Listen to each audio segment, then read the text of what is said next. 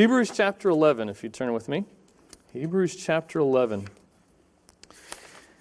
We've got a few minutes here tonight, just kind of look at a, um, probably a very familiar topic. Actually, it's probably a very familiar topic to everybody.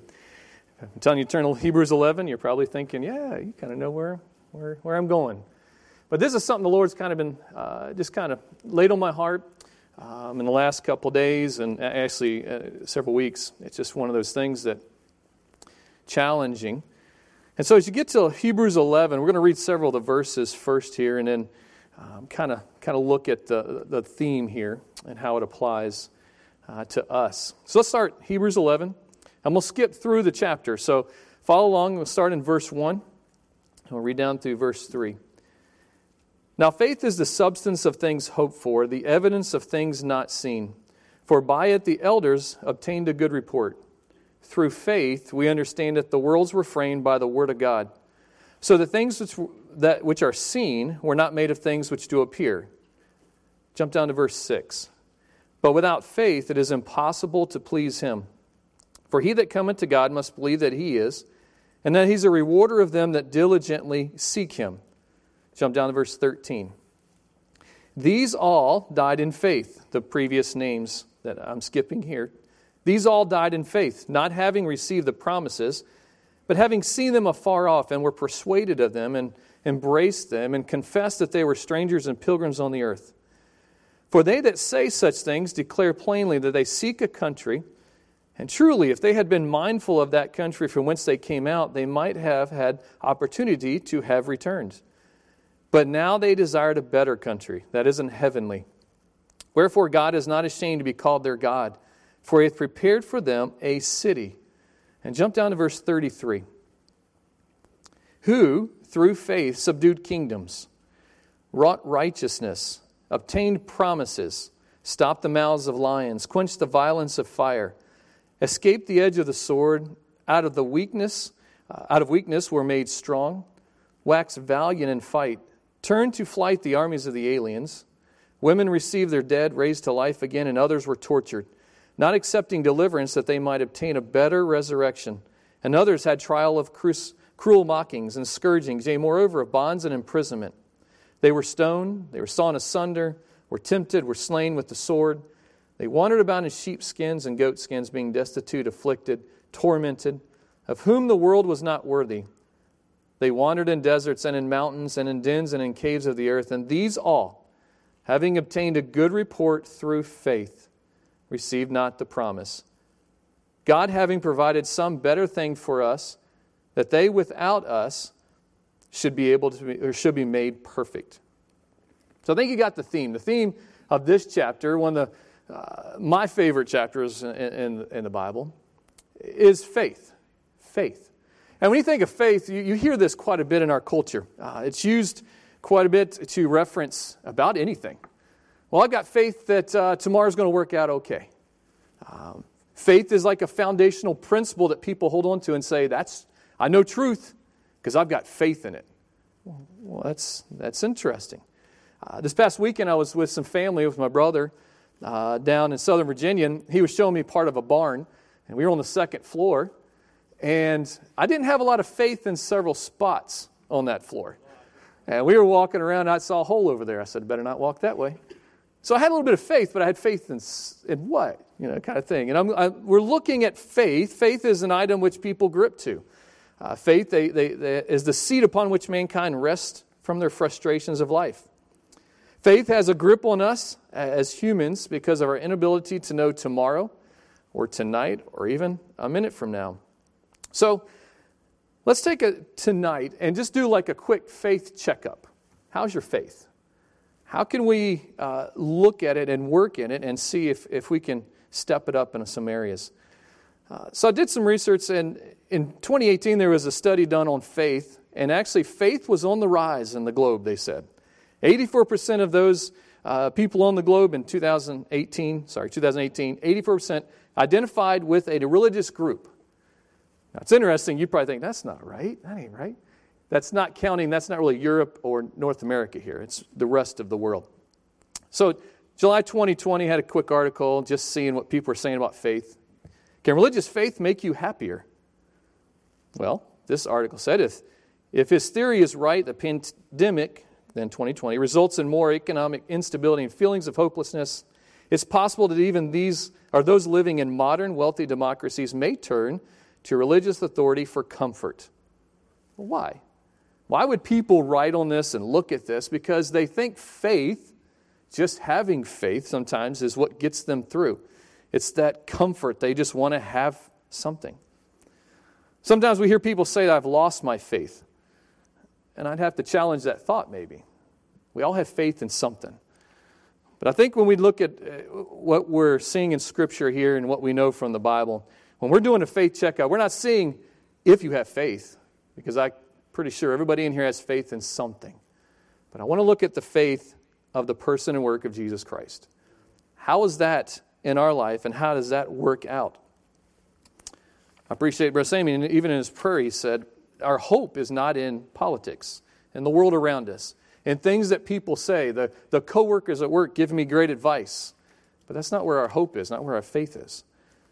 Here's some verses in Scripture that tell us this. Hebrews twelve two says, looking unto Jesus, the author and finisher of our faith, who for the joy that was set before him endured the cross, despising the shame, and is set down at the right hand of the throne of God.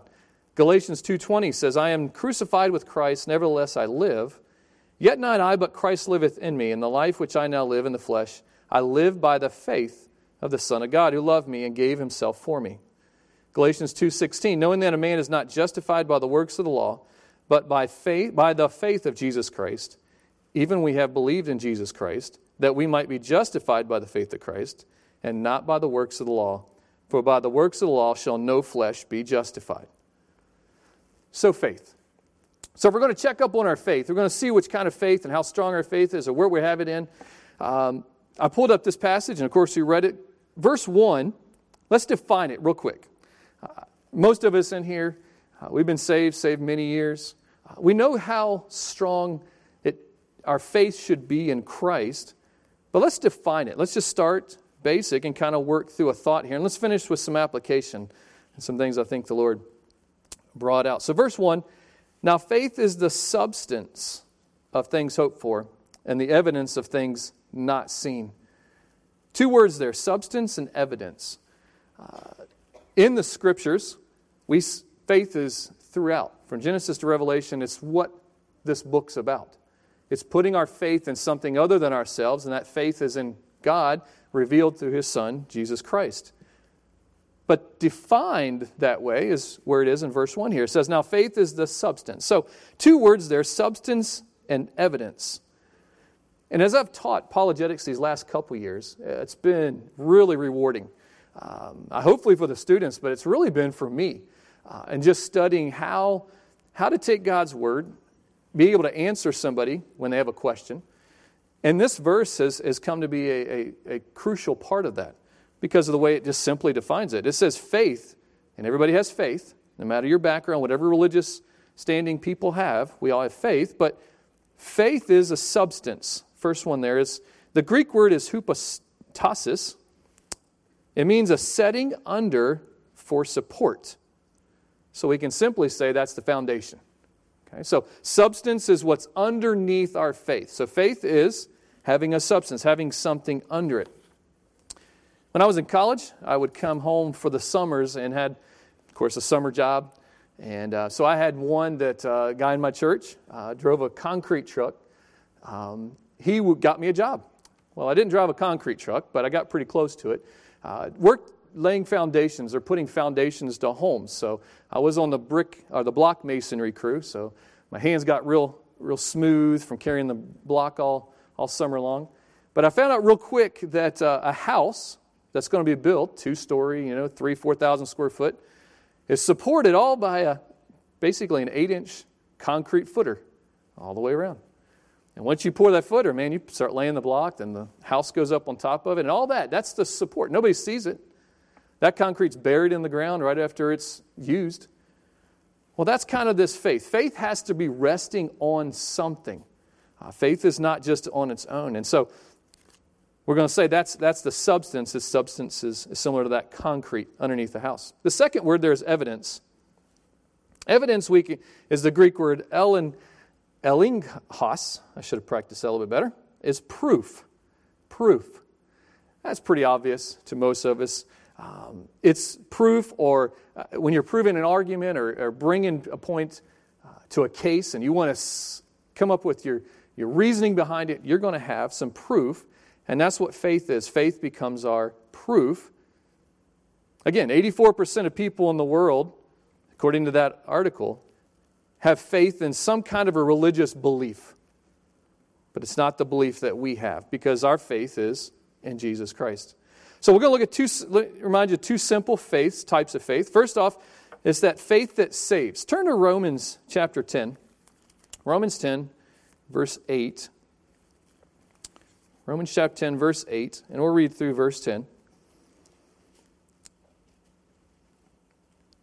Verse eight says, "But what saith it? The word is nigh, even in thy, thy mouth and in thy heart, that is the word of faith which we preach. That if thou shalt confess with thy mouth the Lord Jesus, and shalt believe in uh, thine heart that God hath raised him from the dead, thou shalt be saved. For with the heart man believeth unto righteousness, and with the mouth confession is made unto salvation." Simply, this is the saving faith. This is a salvation faith. This is the faith that, that begins your walk as a believer. You're restored back with Christ. Uh, this past, verse eight talks about the word of faith, which we, and this is Paul, and the apostles were preaching, the word of faith. Faith to confess, confess that Jesus Christ is Lord of all creation, so he's able to be the Savior of our sins. Faith that died, or faith that God raised him from the dead after he died from our, died for our sins. Faith happens in the heart, and confession is made with the mouth. So that's the first faith. So as we build a, like a definition as we go through, substance, evidence, then we have faith, saving faith. And we're pretty confident in that. Hopefully we get opportunity to share that. But I want to take that next step is like a faith that endures. Because once we're saved, we've got the saving faith, got our eternal life in heaven. God promises us the home there. Our name is written in the Lamb's Book of Life. That's great. But how do we get through the rest of life? How does the life continue? How do we continue to follow him? So I want you to turn to Psalm sixty-three. Psalm sixty-three. We'll look at what David said. David was a man who learned to walk by faith. Walk by the faith of Jesus Christ, or and, and the, the God that he knew put him in that, in that position. And he wrote this psalm, eleven verses here. And I'm going to use this as kind of our illustration of, of faith that endures. It goes throughout our lifetime. So we start with salvation and we move forward from there. So Psalm sixty-three says, beginning verse one, "O God, thou art my God, early will I seek thee. My soul thirsteth for thee, my flesh longeth for thee in a dry and thirsty land where no water is. To see thy power and thy glory, so as I have seen thee in, thine, in the sanctuary. Because thy loving kindness is better than life, my lips shall praise thee. Thus will I bless thee while I live. I will lift up my hands in, in thy name. My soul shall be satisfied as with thy marrow and fatness, and my mouth shall praise thee with joyful lips. When I remember thee upon my bed, and when I meditate on thee in the night watches, because thou hast been my help, therefore in the shadow of thy wings will I rejoice. My soul followeth hard after thee. Thy right hand upholdeth me, but those that seek my soul to destroy it shall go into the lower parts of the earth. They shall fall by the sword, they shall be a portion for foxes. But the king shall rejoice in God. Everyone that sweareth by him shall glory, but the mouth of them that speak lies shall be stopped." So David knows. David knows the God that he serves. It started in verse one, "God, thou art my God." And then he carries that thought through his, uh, all the different aspects of his life. Verse four illustrates this. He says, there, "Thus will I bless thee while I live." While I live, while I do my life. While I live this time on earth that I've been given. Verse six, "When I remember thee upon my bed, and meditate on thee in thy night watches. My lips shall praise thee." Verse three, his lifelong, every time he's moving, when he's getting up, when he's laying down, when he's doing life, he's living for Christ. He's keeping God in his mind. He's, that's the forefront. Even through this, you can see the trials, some of the trials that David went through.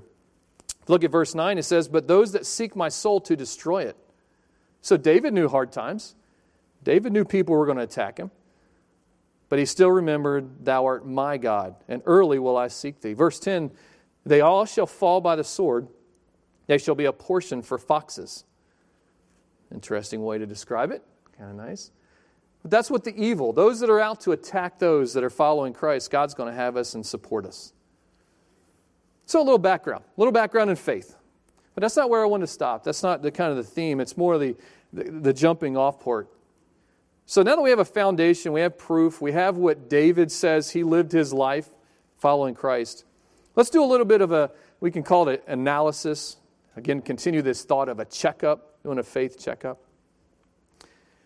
Um, in order to do this, I'm going to use a, an analysis that's that's done in some in the, in the business world. And many of you are going to be familiar with a SWOT analysis. Um, SWOT analysis is used for businesses to make decisions or see where they're at, um, particularly in a development of their company or transition. But it brings awareness to certain things and factors. But it stands. It's an acronym for what are your strengths, what are your weaknesses, what are your opportunities, and what are your threats? And so, not something that we'll use in our life. Uh, we're not going to go home and work on this. I don't use this in my personal life to make decisions. But it's a, it's a way in the business aspect, if we can use it from that way, as a way to look at faith and look at the strengths in different people's lives that faith is. And then find out maybe where we're weak in faith. Maybe where there's some opportunities where we can use our faith more and kind of step out. So strength, weakness, opportunities, threats, just some words we can put together. And the reason is it can bring out some of the factors. What we want to do is identify factors that may be challenging to our faith or holding back some faith in our life, some places that we're not depending on the Lord enough. And so maybe we can step and strengthen it. So I grabbed a couple examples from Scripture that uh, that we can use to do this analysis on real quick, and then we'll kind of apply it where we're at. So let's take the disciples, the disciples in general, not one in particular. We can have fun with all of them, especially Peter. Um, I don't know if I have a favorite one, but he's probably one favorite to read about. Um, there's always some action going on with Peter. But if you look at the disciples in general, it's the group that were they walked with Christ. They saw Christ. Their faith should be the highest of any person that ever lived, you would think, walking with Christ. But as you read through the Gospels, you can realize that they're just human, just like us. So let's look at this in this kind of thing. What, as you look at the disciples when they were walking with Christ, in what areas were their, the disciples' strength or their faith strongest? Where would it have been? Well, I think we can say Matthew nineteen twenty-seven said, Peter said, and then he said, "Behold, we have forsaken all and followed thee." Peter said it, but he said we. So his disciples, his, his cohorts, the ones that are walking with Christ, they had stepped out on faith.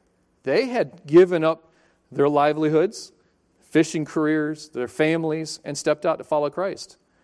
So I would have to say, if you look at their faith, the strength of their faith, that's probably there. They gave up so much to leave. They had a passion, and they had a love for Christ. They had a love to see what he was going to do next. So if you take the first part of that analysis, the strength, you can probably say, yeah, that's that's pretty good. They stepped out. They gave up. They t- left their nets when they were out fishing to follow Christ. Great job. But what about the weakness? If you look at that second word in the acronym, if you look at weakness, well, what areas were the disciples weak in their faith? You could probably come up with several, just like in our life, my life. I could probably find several things I'm going, oh, yeah, I need to work on that. I wrote down one. Matthew twenty-six thirty-five says, Peter said this, "Though I should die with thee, yet I will not deny thee." Likewise also said all the disciples. That didn't follow through, did they? So at the end of their life, or at the end of when Christ was heading to Golgotha to, to take our punishment for sin, hey, they're out there denying him.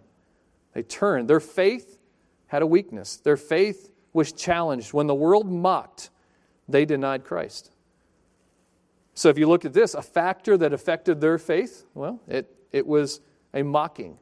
They had some they had some work to be done. All right, what about opportunities? If we keep that acrostic again going, the opportunities. What opportunities did the disciples have in using their faith? Well, after that, and after Christ rose from the dead, they became bold in their witness. And then when Christ was about to go back to heaven, in Mark sixteen fifteen, he said, And Jesus said unto them, or he said unto them, Go ye into all the world, and preach the gospel to every creature. He that believeth and is baptized shall be saved. So he's challenging them, go. Go into the world. Because he knew they had strengthened their faith. They had walked with him. They had seen him complete the work of redemption. And it was only probably, if you you know, if we look at the time frame between the end of the Gospels, when Christ went back to heaven, and when the Acts, the church started, it was only about probably forty days. So they went from denying Christ to bold witness, starting a church that waked the world.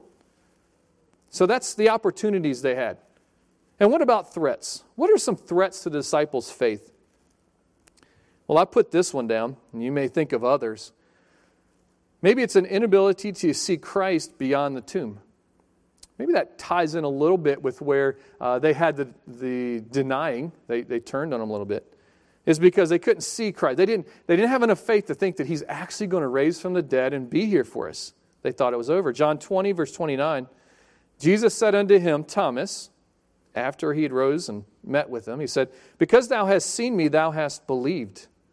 Blessed are they that have not seen and yet have believed. So we can say maybe a threat to their faith, a factor that affects their faith, would be the inability to, to trust the future, to know that God is going to do what he says he's going to do. So that's the disciples. We can have fun with them. We could probably bring up several more things. The other one I did and looked at real quick, we can say Moses' faith. Moses was a strong man, a strong leader, learned a lot in his life. If you look at the strength of his faith, wow. Moses believed a burning bush was Jesus Christ. Isn't that great? He believed on him, followed him, went back to Egypt, stood before Pharaoh, and ten times says, Let my people go. Man, Moses' faith was strong. He's able to do it. But I think we all know several of the weaknesses that Moses had, just like us. His weakness, Numbers twenty, verse eleven and twelve. I won't have you turn there. It's a good passage that I'll look at later. And Moses with his rod, he smote the rock twice, and the water came out abundantly. And the Lord spake unto Moses and Aaron, Because ye believed me not. And he goes on to tell him he's not going to be able to go into the promised land. All he was supposed to do was speak. Well, what was the factor that got in his way? What messed up his faith?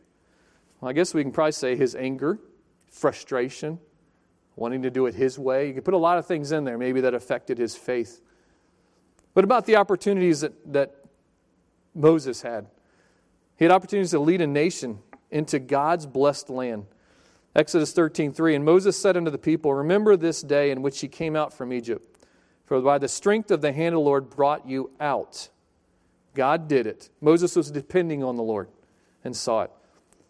And then what's some of the threats that, that Moses, or a threat and a factor that could have affected Moses? Well, in his life, he allowed his own human way to guide some of his decisions.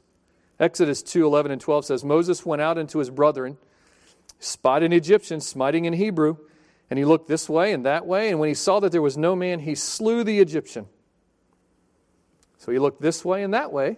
There's a book that pastors have in us men read this summer, and we were just going through a chapter talking about that, about the way that Moses looked this way and that way and looked for man, but did not look up. Did not look up. So a threat to Moses' faith was himself. He wanted to do it his way. And we can look at many others. Again, so it's just a, it's just a way to analyze and pick out some things about faith. So let's let's take a few minutes and just finish up with, let's apply it in our life. If you apply this kind of an analysis or a way to look through it, think about it. What's, what's the strength of your faith? What's the strength of your faith? Where are you strong in the Lord? Well, hopefully, we can say we're strong in the Lord in our salvation. Um, that's where it all starts. Without that, we can't have a walk with faith. We can't walk with Christ. It's that first step. Well, we believe that Jesus is the Savior of man's ultimate problem, sin. And then through His sacrificial death on the cross, He becomes our Savior. Believing that Jesus rose from the dead on the third day. He not only died to take the punishment, but He rose again. And then having that faith that we're one hundred percent sure we're going to heaven when we leave this earth. When our life is over, I am one hundred percent sure I'll be in heaven. That's what we want to be able to say. That's the faith that we get from Christ. The second, though, is the, the kind of what we've been looking at, is those areas of life. How do we get through our areas of life? And we're all at different places and points, and God's using us in different ways and different means. How is our faith being used and being helped? What areas of life do we need to work on? The promises that God has made. Like we said for salvation, I am one hundred percent sure I'm going to go to heaven when I die if I accept Christ as my Savior. Well, why can't we say we, we can walk one hundred percent confident that Christ will get us through the trials of life we live in? So let's look at this. So that's the strength. What about the weaknesses? What are some things that we can say is maybe a challenge to our faith? When do I lose faith in a situation or a future decision? Maybe some areas or factors that affect that. Well, then, easily, just like Moses, we can say, well, we trust our human understanding a little too much.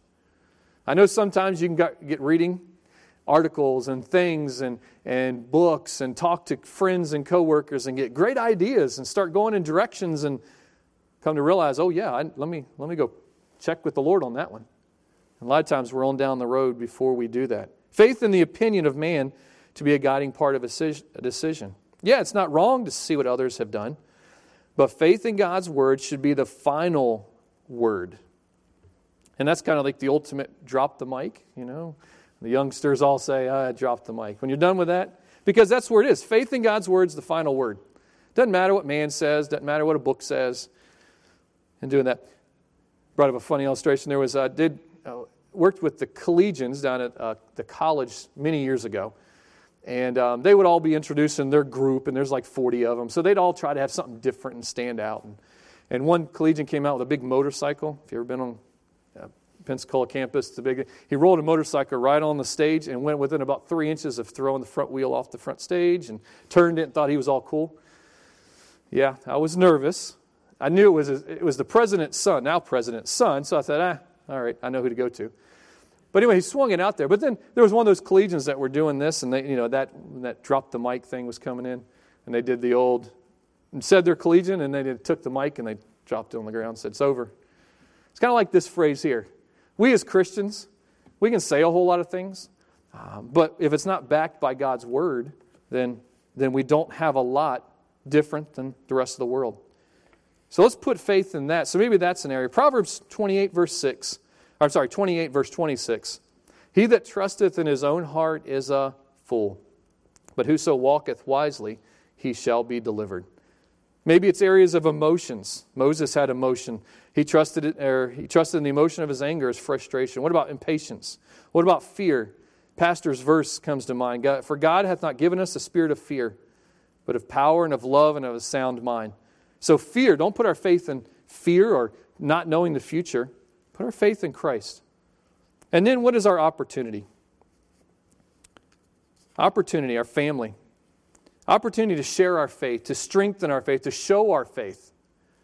Well, it starts in our family, to our children, to our wives, to our uh, family members that live nearby, our friends, our co-workers, our community. We can go back to Mark sixteen fifteen, go ye into all the world and preach the gospel to every creature.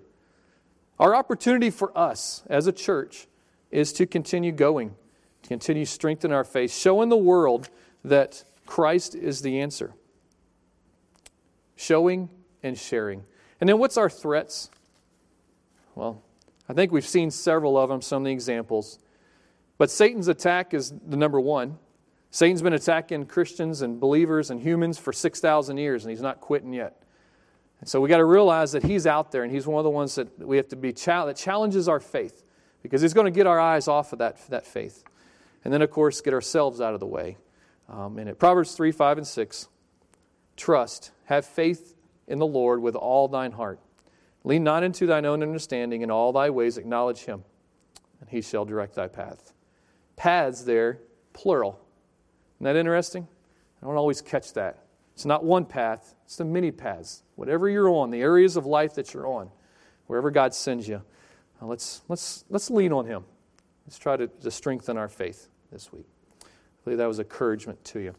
Uh, just for, I'll remind you that if you have Master Club kids, they're out at the field right out here, having a good time with water and so forth. So once we're done, let's go get them. Let's pray. Dear Lord, we thank you for this evening. Lord, thank you for your word. Lord, thank you for the challenges that, Lord, we can look at so many examples of Scripture of the right way, some of the ways that weren't right. But Lord, you're using those as examples to us, to challenge us to be more like you, to walk by faith more, um, and to show the world around us that, hey, that you are, we are one hundred percent confident that you're with us. Lord, I pray that you be with all the requests that were mentioned tonight. Lord, be with Pastor as he's away, that you be with him.